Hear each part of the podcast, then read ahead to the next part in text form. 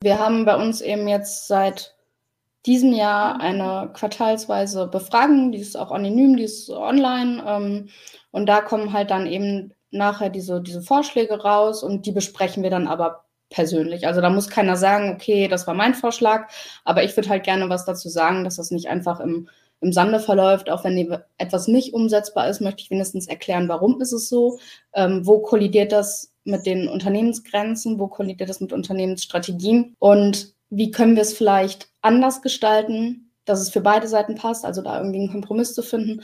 Oder ähm, als drittes haben wir vielleicht sowas schon. Das ist mir jetzt aufgefallen. Da war ein Vorschlag bei, den könnte man ganz einfach umsetzen mit den Maßnahmen oder mit den Mitteln, die wir hier schon haben. Und da einfach zu sagen, hey, guck mal, das kannst du so und so machen, dann hast du das, was du willst.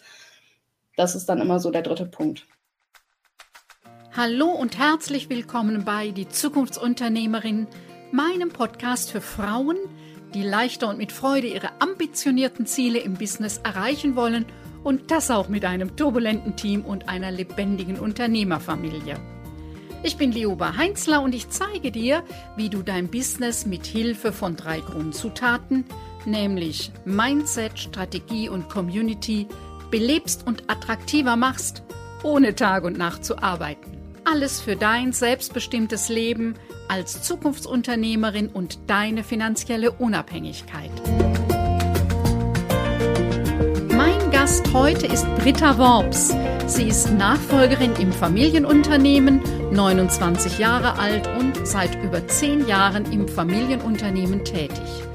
Seit drei Jahren agiert sie als Geschäftsführerin bei AAC Kabelbearbeitungssysteme GmbH, die alles rund um die Kabelbearbeitung vertreibt. Britta hat internationales Management und HR studiert Heute ist sie für das Personal, das Qualitätsmanagement und verschiedene Aufgaben verantwortlich, die in einem Kleinunternehmen anfallen. Sie glaubt fest daran, dass ein Arbeitsplatz mehr sein sollte als nur ein Ort, an dem man Geld verdient. Sie setzt sich dafür ein, dass ein gesundes Arbeitsumfeld geschaffen wird, in dem Wohlbefinden und Work-Life-Balance im Mittelpunkt stehen. Sie möchte eine positive Veränderung in der Arbeitswelt bewirken und einen Beitrag zur Schaffung einer gesunden und erfüllenden Arbeitskultur leisten. Britta Worps ist eine Nachfolgerin mit professioneller Leidenschaft für Mitarbeitende und stellt ihre Maßnahmen vor, um als Arbeitgeber attraktiv zu bleiben. Ist das interessant für dich? Dann klicke auf Abonnieren, damit du keine Folge mehr verpasst. Denn hier geht es um unternehmerisches Know-how, dich als Unternehmerpersönlichkeit sowie die lebendige Dynamik im Team und der Unternehmerfamilie. Und jetzt wünsche ich dir viel Spaß und viele neue Impulse bei dieser Episode, denn als Zukunftsunternehmerin hast du eine steile Lernkurve. Britta, ich freue mich, dass du dir heute die Zeit nimmst und uns ein bisschen mitnimmst in deine Welt der Nachfolge.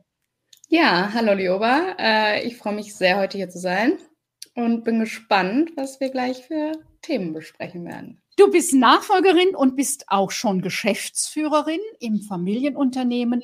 Was ist das für ein Unternehmen? Wir äh, sitzen hier in Heiligenhaus ähm, und sind ein Vertrieb für Kabelbearbeitungsmaschinen. Das bedeutet, wir äh, stellen nicht selber her, haben sehr viele ähm, ja, Lieferanten im Angebot. Das geht von der kleinen ähm, handabisoliert Zange die, oder Krimmzange, die man vielleicht von zu Hause kennt, ähm, bis hin zu vollautomatisierten Produktionseinrichtungen und haben da Kunden ähm, in der ganzen Welt oder auch in der Nachbarschaft. Also es geht auch von klein bis groß.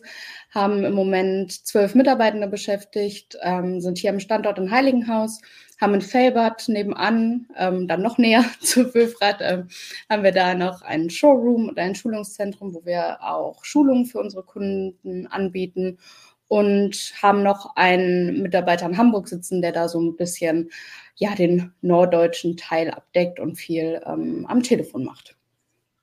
Okay, du bist jetzt äh, als Nachfolgerin die zweite Generation oder schon die dritte? Also hat dein Vater gegründet oder gibt es davor noch? Nein, mein Vater hat gegründet. Okay. Wie kam das mit der Nachfolge? Mitte 20 bist du eingestiegen in die ja. Nachfolge, jetzt bist du drei Tage ein paar Jahre älter. Ähm, so, war das schon von Kindesbeinen klar, ich mache Papas Firma oder wie kam es dazu? Nein, es war gar nicht klar. Also ich habe am Anfang immer gesagt, nein, das möchte ich nicht. Ähm, beziehungsweise ich habe, glaube ich, noch nicht mal so einen richtigen Gedanken dran verschwendet. Wollte dann auch nach dem Abitur lieber Jura studieren, hätte in Trier auch einen Platz gehabt war aber zu dem Zeitpunkt noch gar nicht bereit, umzuziehen und ähm, hier alles hinter mir zu lassen und aufzugeben. Und ähm, habe dann da auch gar nicht weiter drüber nachgedacht ähm, oder habe mich auch nicht drum gekümmert, bis meine Eltern dann gesagt haben, okay, es muss jetzt hier mal weitergehen und haben dann äh, eine Hochschule in Düsseldorf rausgesucht, wo ich dann hingehen konnte. Und ähm, das war eine sehr, sehr gute Entscheidung, weil diese Hochschule, da waren eben viele Kommilitonen, Kommilitoninnen, die eben auch Unternehmens-Backgrounds hatten. Und da hatte man auch mal so eine, so eine Ansprache, man konnte sich mal darüber unterhalten, wie so die Kindheit war, was es für Einschränkungen gab, was es aber auch für positive Dinge gab, die man da mitnehmen konnte. Und das war mal was ganz anderes. Und ähm, wir konnten auch da viele Unternehmen kennenlernen, haben viel über Unternehmertum gelernt. Und da hat sich das dann von Semester zu Semester, sage ich immer mehr, entwickelt. Und wir hatten dann noch einen Moment zusammen, wo wir auf einer Messe waren, wo ich das Unternehmen damit begleitet habe. Und damals kannte ich mich da in der Branche noch gar nicht so gut aus und man konnte immer nur an Ständen messen. Also die, die einen großen Stand haben, große Unternehmen und wir hatten halt einen relativ kleinen. Und da sind aber die von den großen Ständen zu meinem Vater gekommen und wollten eben ähm, seine Meinung zu verschiedenen Sachverhalten wissen und ähm, auch so, wie lange man sich schon kennt. Und das hat mich so beeindruckt, dass ich dann gesagt habe, okay, das kann ich nicht wegwerfen. Ich bin auch alleine, ich bin Einzelkind und habe, ich könnte das noch nicht mal auf jemand anderen abwälzen, so hier, mach du mal. Und deshalb ähm, habe ich da dann für mich entschieden, okay, das möchte ich doch machen, ja. Ja, die Größe des Stands und der Umsatz ist ja nur ein Teil, aber so eine Nische zu besetzen, und das scheint ja bei euch auch zu sein, ne, das macht ja nochmal da ganz was anderes aus. Ja, auf jeden Fall. Mhm. Ähm, äh, du hast gerade eben ein schönes Beispiel, das möchte ich einfach kurz aufgreifen, was ich immer wieder äh, so bei den Frauen, den Unternehmerinnen, den selbstständigen äh, äh, Frauen benenne, wie wichtig Community ist. Also äh, ein Kreis von Gleichgesinnten. Und das ist ja eine der Herausforderungen bei, bei dir als Nachfolgerin und bei den vielen anderen Nachfolgerinnen. Es gibt Nachfolger, aber immer noch 75 Prozent junge Männer. Und man braucht einfach Gleichgesinnte und die ähnliche Herausforderungen Herausforderungen haben, die die Welt eben ähnlich einschätzen und die Fragestellungen kennen. Das finde ich äh, klasse, wie du das gerade von deinem Studium beschrieben hast. Ja, das war dann auch wirklich nochmal so ein Moment, wo man auch für einen selber dann klar wurde, ach, es gibt auch noch Leute, die haben das genauso wie du, weil das in meinem Freundeskreis jetzt eben nicht der Fall war. Und ja, ja, das war echt toll. Was waren die besonderen Herausforderungen bei deiner Nachfolge? Also das erste ist auf jeden Fall, dass ich branchenfremd bin. Also dass ich hier, ähm, ich habe BWL studiert im, im Bachelor, dann ähm, Personalmanagement im Master und ähm, so die ganze technische Seite, die kann ich jetzt nicht so gut und ähm, habe mich da schon ein bisschen reingefuchst, aber so komplett in der ganzen Breite werde ich das auch niemals, niemals hinbekommen.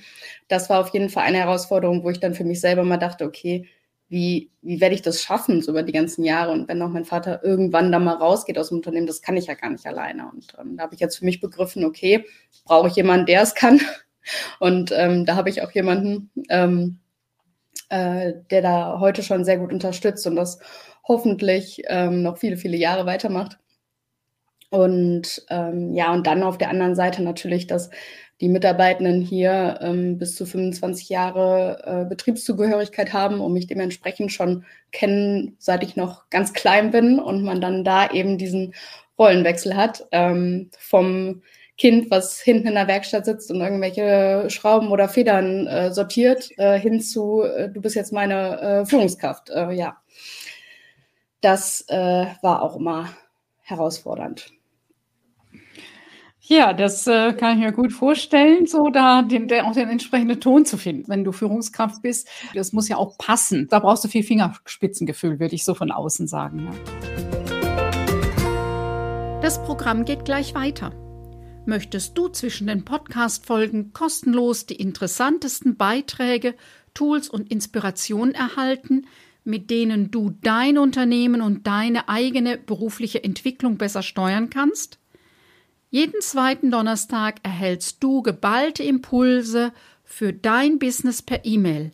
Lass dich immer wieder positiv überraschen. Und wenn dir meine elektronische Post nicht mehr gefällt, kannst du dich mit einem Klick wieder abmelden. Schließe dich den fast 1000 Abonnenten und Abonnentinnen an und abonniere unseren Impulsletter unter www.liobaheinzler.de-newsletter und wir sprechen uns in deinem Postfach. Jetzt hast du so ein paar Themen, die dir besonders wichtig sind, auch weil du Personal äh, studiert hast als besonderen Schwerpunkt und sagst, New Work ist für dich wichtig. Was heißt das? Ist ja so ein Begriff, der heute überall rumschwirrt. Wie definierst du das und wie gehst du es an? Es ist natürlich ein Begriff, der gerade auch sehr verheizt wird, gerade auf LinkedIn und in der öffentlichen Wahrnehmung. Aber es war auch mein ähm, erster Gedanke. Ich habe gedacht, okay, es möchte keiner mehr arbeiten und alles andere ist wichtiger. Das war so der erste Impuls, den ich hatte. Und dann, als ich mich dann wirklich das letzte Jahr tiefer reingearbeitet habe, sind so meine Wünsche, wie ich eigentlich mein Unternehmen und auch die Kultur gestalten möchte, dass das das total abdeckt. Also einmal, dass wir eine offene Kommunikation haben, dass sie ehrlich ist, dass sie transparent ist, aber auch auf beiden Seiten. Also dass es nicht nur immer von der Führung gefordert wird, zu offen und transparent zu kommunizieren, sondern dass die Mitarbeiter beiden dann auch in einem Umfeld sind, wo sie sich einfach trauen, das Ganze auch zurückzugeben. Dann alles, was flexibel ist, die Zeit, der Ort. Wir hatten jetzt schon zweimal Auszubildende, die nach ihrer Ausbildung wegen Standortentscheidungen gegangen sind, wo ich gedacht habe, okay, vielleicht kann man da auch irgendwas machen. Wir sind so digitalisiert und ähm, da einfach so diese Flexibilität im Kopf zu, zu bekommen, ähm, dass das nicht mehr der Fall ist. Da war auch ein ganz großer Punkt, wo ich gedacht habe, ich möchte nicht nochmal einen einen top jungen Menschen verlieren, weil die woanders hingehen möchten.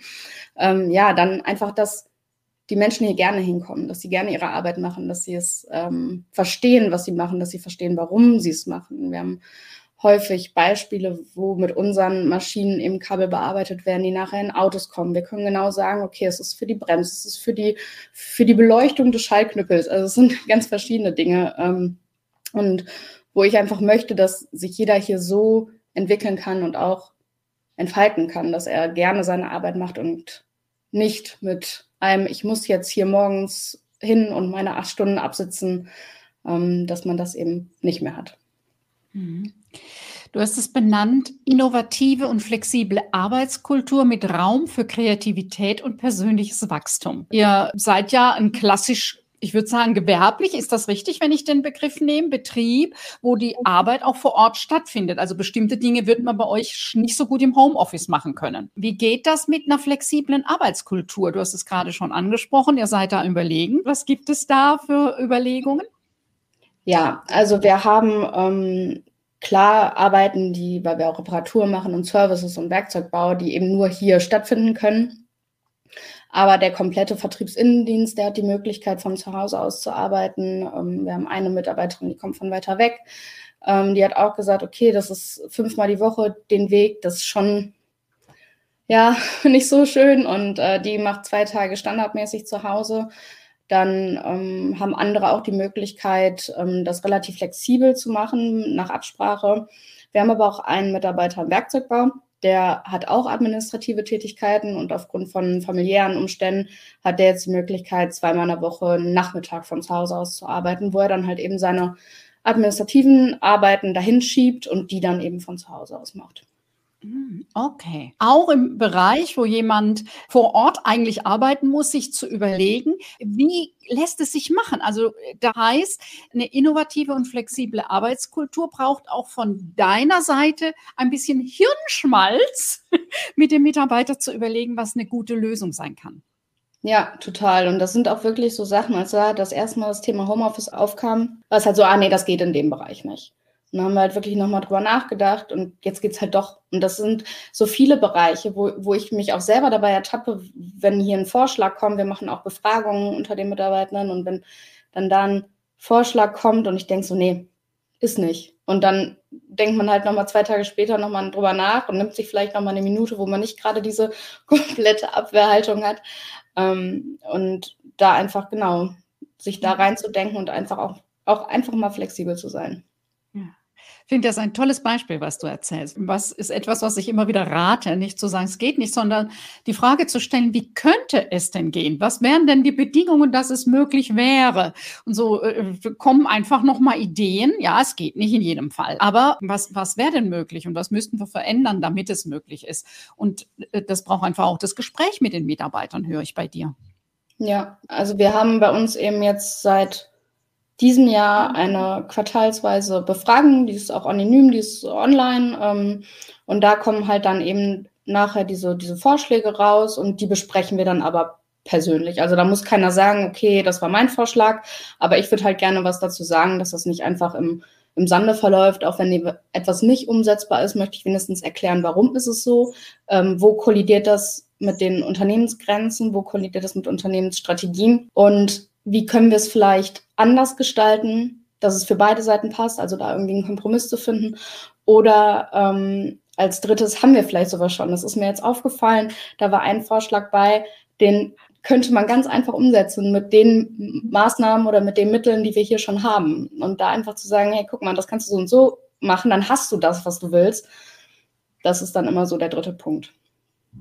Klasse. Also äh, ich greife das nochmal auf. Vierteljährlich anonyme Befragung und ähm, dann gibst du Rückmeldung, dann findet ein Gespräch gemeinsam statt, äh, was so deine äh, Überlegungen sind oder vielleicht auch die deines Vaters, der ja mit in der Geschäftsführung ist, wie man es weiterdenken kann, warum es gerade noch nicht geht. Also, aber ihr geht auf jeden Fall ins Gespräch. Klasse. Das ist ja oft, dass so einmal eine Befragung stattfindet, die wird irgendwie ganz oben angehängt und äh, es hat einfach auch nicht jeder zu jeder Zeit das gleiche Thema. Klasse Idee, was ja nicht viel Aufwand ist und dann in, in einem Teamgespräch mündet, ähm, ohne viel Aufwand im Gespräch zu sein. Klasse. Ja. Ich finde, das passt so äh, ganz gut hier dazu, den bestmöglichen Arbeitsplatz zu bieten, an dem Sie sich vollkommen entfalten könnten, war so deine Formulierung. Das ist eine, finde ich, eine super Zusammenfassung zu dem Thema. Was dir ein besonderes Anliegen ist, ist die betriebliche Ausbildung. Ähm, aus den großen Unternehmen kennt man das, was weiß ich, wenn die 30 oder wie viel Auszubildende pro Lehrjahr haben, dass die da eine eigene Abteilung für haben. Das ist ja in einem kleineren Unternehmen mhm äh, oft schwieriger. Wie, wie gehst du das an? Ja, also ich habe direkt nachdem ich 2016 hier ins Unternehmen eingestiegen bin, habe ich den Ausbilderschein gemacht und dann auch mit einem Kollegen zusammen. Der macht eben die technische Ausbildung, ich mache die kaufmännische. Aber wir haben uns auch auf die Fahne geschrieben, dass wir eben beide dann für immer einen Auszubildenden da sein möchten und da wirklich eine angepasste Ausbildung bieten für jemanden, der wirklich in einem kleinen Unternehmen sein möchte und auf der einen Seite auch sehr, sehr viel bekommt, auf der anderen Seite dann aber auch sehr viel leisten muss. In dem Sinne, dass man nicht wie in einem großen Unternehmen, wo man einer von 20 Auszubildenden ist, sich verstecken kann und vielleicht auch mal ähm, wirklich nur die auszubildenden Tätigkeiten übernimmt. Das ist bei uns nicht der Fall. Wir haben mittlerweile jetzt den dritten kaufmännischen Auszubildenden, also zwei sind fertig. Ähm, Im technischen Bereich hatten wir einen wo es einfach nicht funktioniert hat, wo eben gerade die Bedingungen, die ich gerade genannt habe, ähm, nicht erfüllt war, wo wir uns dann leider in der Probezeit trennen mussten. Und jetzt haben wir einen technischen fertig ausgebildet, der ist leider Anfang des Jahres, wie ich schon sagte, wegen der Standortentscheidung gegangen. War auch sehr, sehr emotional, weil das sehr gut gepasst hat und wir ähm, sehen uns auch immer noch im noch Kontakt und ähm, ja, das ist dann jedes Mal ein ähm, sehr emotionales Wiedersehen, daran sieht man halt auch, dass es eben passen muss. Also dass die, dass die Kultur stimmen muss. Wir hatten dann noch eine Auszubildende, die wir jetzt übernommen haben. Das war die erste, die jetzt geblieben ist, wo wir auch sehr froh drüber sind, weil das einfach so gut passt und ähm, die von Anfang an auch als gleichwertiges Teammitglied wahrgenommen worden ist und von Anfang an auch eigene Tätigkeiten hat. Und mir ist es so wichtig, dass die einfach selbstständig ins Arbeiten kommen, dass sie nicht ihr Schema F haben, was man abarbeitet oder man muss jetzt hier das Klopapier kaufen gehen oder nur Kaffeemaschine sauber machen, das auf gar keinen Fall. Ich glaube, das ist auch so eine Generation, mit der man das nicht mehr machen kann. Und ähm, ja, das ist mir dahingehend ganz wichtig, um auch einfach dieses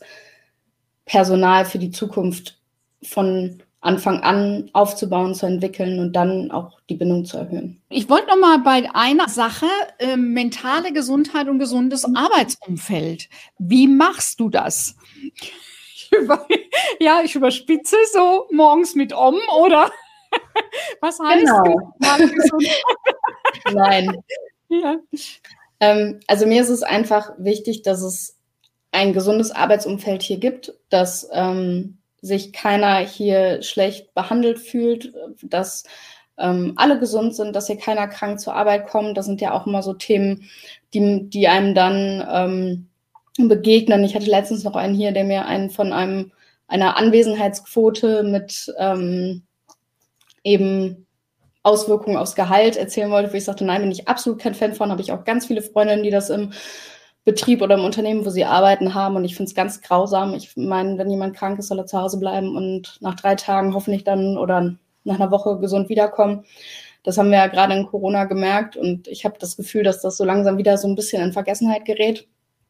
Und auf der einen Seite eben ähm, diese Art von Gesundheit, aber auf der anderen Seite auch einfach die mentale Gesundheit, weil ich aus dem eigenen Umfeld, aus eigener Erfahrung weiß, wie schnell es einem da den Boden unter den Füßen wegziehen kann und wie wenig Hilfe es da auch gibt. Und gerade wenn man jetzt nicht in der glücklichen und luxuriösen Situation ist, privatversichert zu sein, dass es da halt eben ganz, ganz bitter aussieht. Und deshalb bieten wir da ein Tool an und haben dann eine Zusammenarbeit mit ähm, Open Up, nennt sich das, ähm, die äh, bieten eben psychische Beratung an und man hat da innerhalb von 24 Stunden bekommt man einen Termin.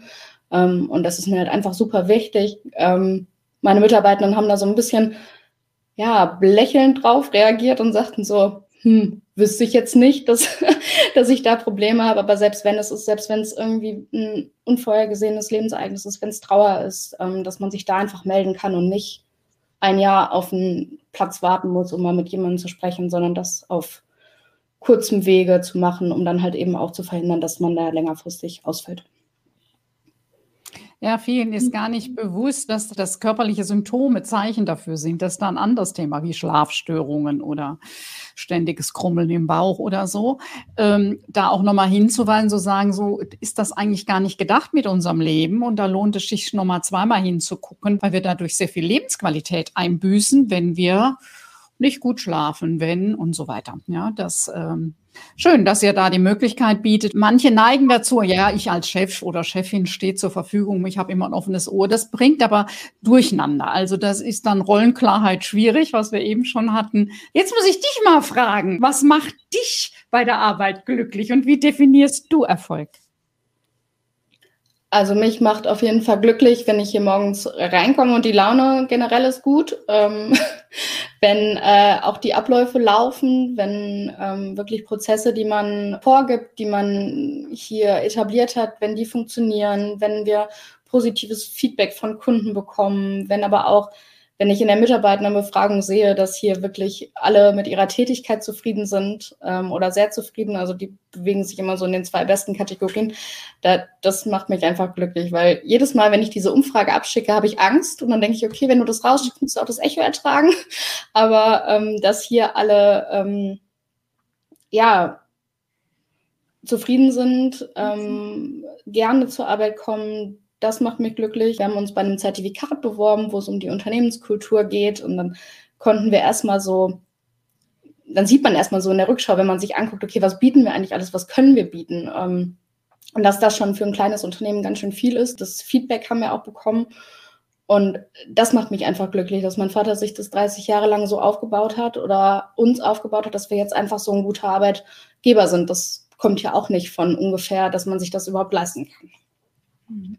Und das ist eben, also das ist auch der Erfolg, dann klar der Unternehmenserfolg auf der einen Seite, aber auch schon dieser Erfolg, der schon die letzten 30 Jahre stattgefunden hat. Und auch wenn es vielleicht nicht immer einfach war, ähm, da jetzt hier zu stehen und ähm, das so weiterführen zu dürfen. Das ist ja nochmal ein spannendes Thema, äh, was du gerade angesprochen hast. Du hast es wirklich gesagt, ich habe immer Angst, wenn ich die Umfrage rausschicke.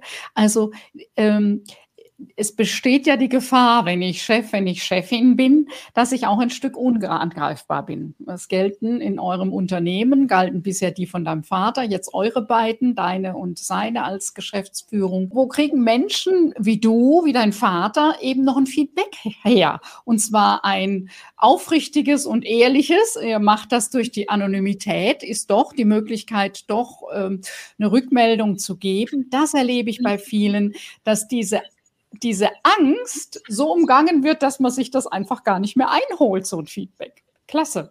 Klasse und, und Glückwunsch zu deinem Mut an dem Punkt, dir ein ehrliches Feedback zu holen. Also ich, auch wenn wir hier Besprechungen haben, da frage ich, und hat noch jemand was? Und ich merke halt wirklich, dass die wollen halt alle schnell zurück an ihren Arbeitsplatz und wir haben jetzt auch hier nicht so eine Meetingkultur, dass man sagt, okay, man setzt sich da drei Stunden zusammen und redet darüber, was hier super läuft und was nicht.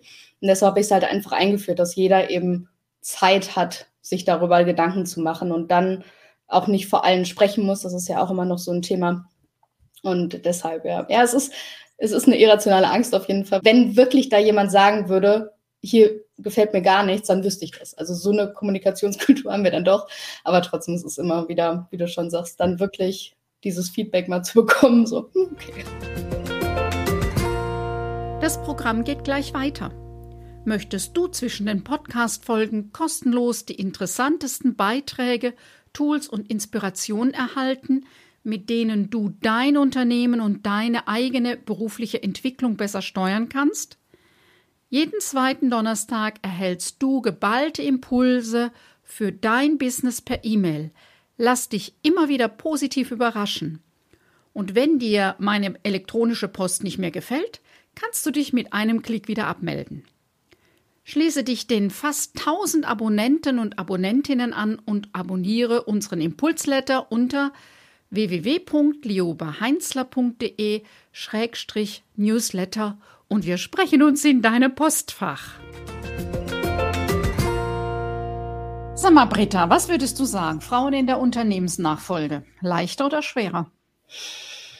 Ganz schwierig. Es kommt auf so viele Faktoren an. Ich habe auch meine ähm, Masterarbeit darüber geschrieben äh, Frauen in der Nachfolge und dann aber habe ich es noch eingegrenzt in industriellen KMU, weil ich meine, das ist was ganz anderes, ob du eine Marketingagentur übernimmst, äh, wo du Marketing studiert hast oder vielleicht auch einen Handwerksbetrieb übernimmst, wo du auch eine handwerkliche Ausbildung hast. Also ich glaube, es kommt auf ganz viele Faktoren an. Ich würde noch sagen, schwerer, weil wir haben die Diskussion immer noch. Ich glaube, dass die Gleichstellung noch nicht so ist, wie wir sie im, im 2023 ähm, haben sollten, sagen wir es mal so ganz vorsichtig.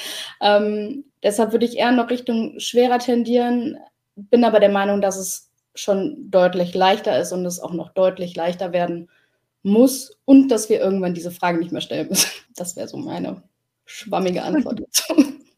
Das wünsche ich mir auch. Genau, das ist einfach ob die Variante oder die Variante einfach ganz normal ist. Und äh, ja, das sehe ich auch so. Da ist schon noch Luft nach oben. Britta, ganz, ganz herzlichen Dank, dass du dir die Zeit genommen hast, dass du uns einen Einblick gegeben hast in deine Unternehmung, Lebensunternehmung, in euer Unternehmen. Ich wünsche dir und deinem Vater, die ihr beide im Moment der Geschäftsführung seid, weiterhin alles Gute, ein gutes Aushandeln der Weichenstellungen. Und ähm, ja, Danke. Danke, dass ich dabei sein durfte. Soweit die heutige Podcast-Folge. Alle Infos zu meinem Gast findest du in den Show Notes. Wenn dich der Generationswechsel im Unternehmen im Moment umtreibt, dann lege ich dir mein kostenloses Booklet, der Fragenkatalog zur Unternehmensnachfolge ans Herz. Du findest darin, welche Fragen du dir frühzeitig stellen solltest, wenn du ein Unternehmen erfolgreich abgeben oder übernehmen willst. Oder vielleicht ist unsere Zukunftswerkstatt das bewährte Programm für Abgeber und Nachfolgende für dich interessant? Der jahrelang verfeinerte Prozess ist eine sinnvolle Lösung für dich alleine und euch gemeinsam, denn du gewinnst ein konkretes Bild über deine Vorstellung zur Zukunft des Unternehmens. Diese bewusste Klarheit hilft dir in den Gesprächen mit den anderen entscheidend weiter. Und wenn beide Seiten das Programm der Zukunftswerkstatt bearbeiten, dann stärkt die Nachfolge eure Beziehung sowie die der Familie und fördert die Zukunftsfähigkeit eurer Firma. Den Link in den Show Notes führt dich zu den weiteren Informationen. Hat dich diese Podcast-Folge angesprochen? War sie hilfreich für dich und dein Businessleben als Zukunftsunternehmerin? Oder hat dir etwas gefehlt? Möchtest du zu einem bestimmten Thema mehr wissen?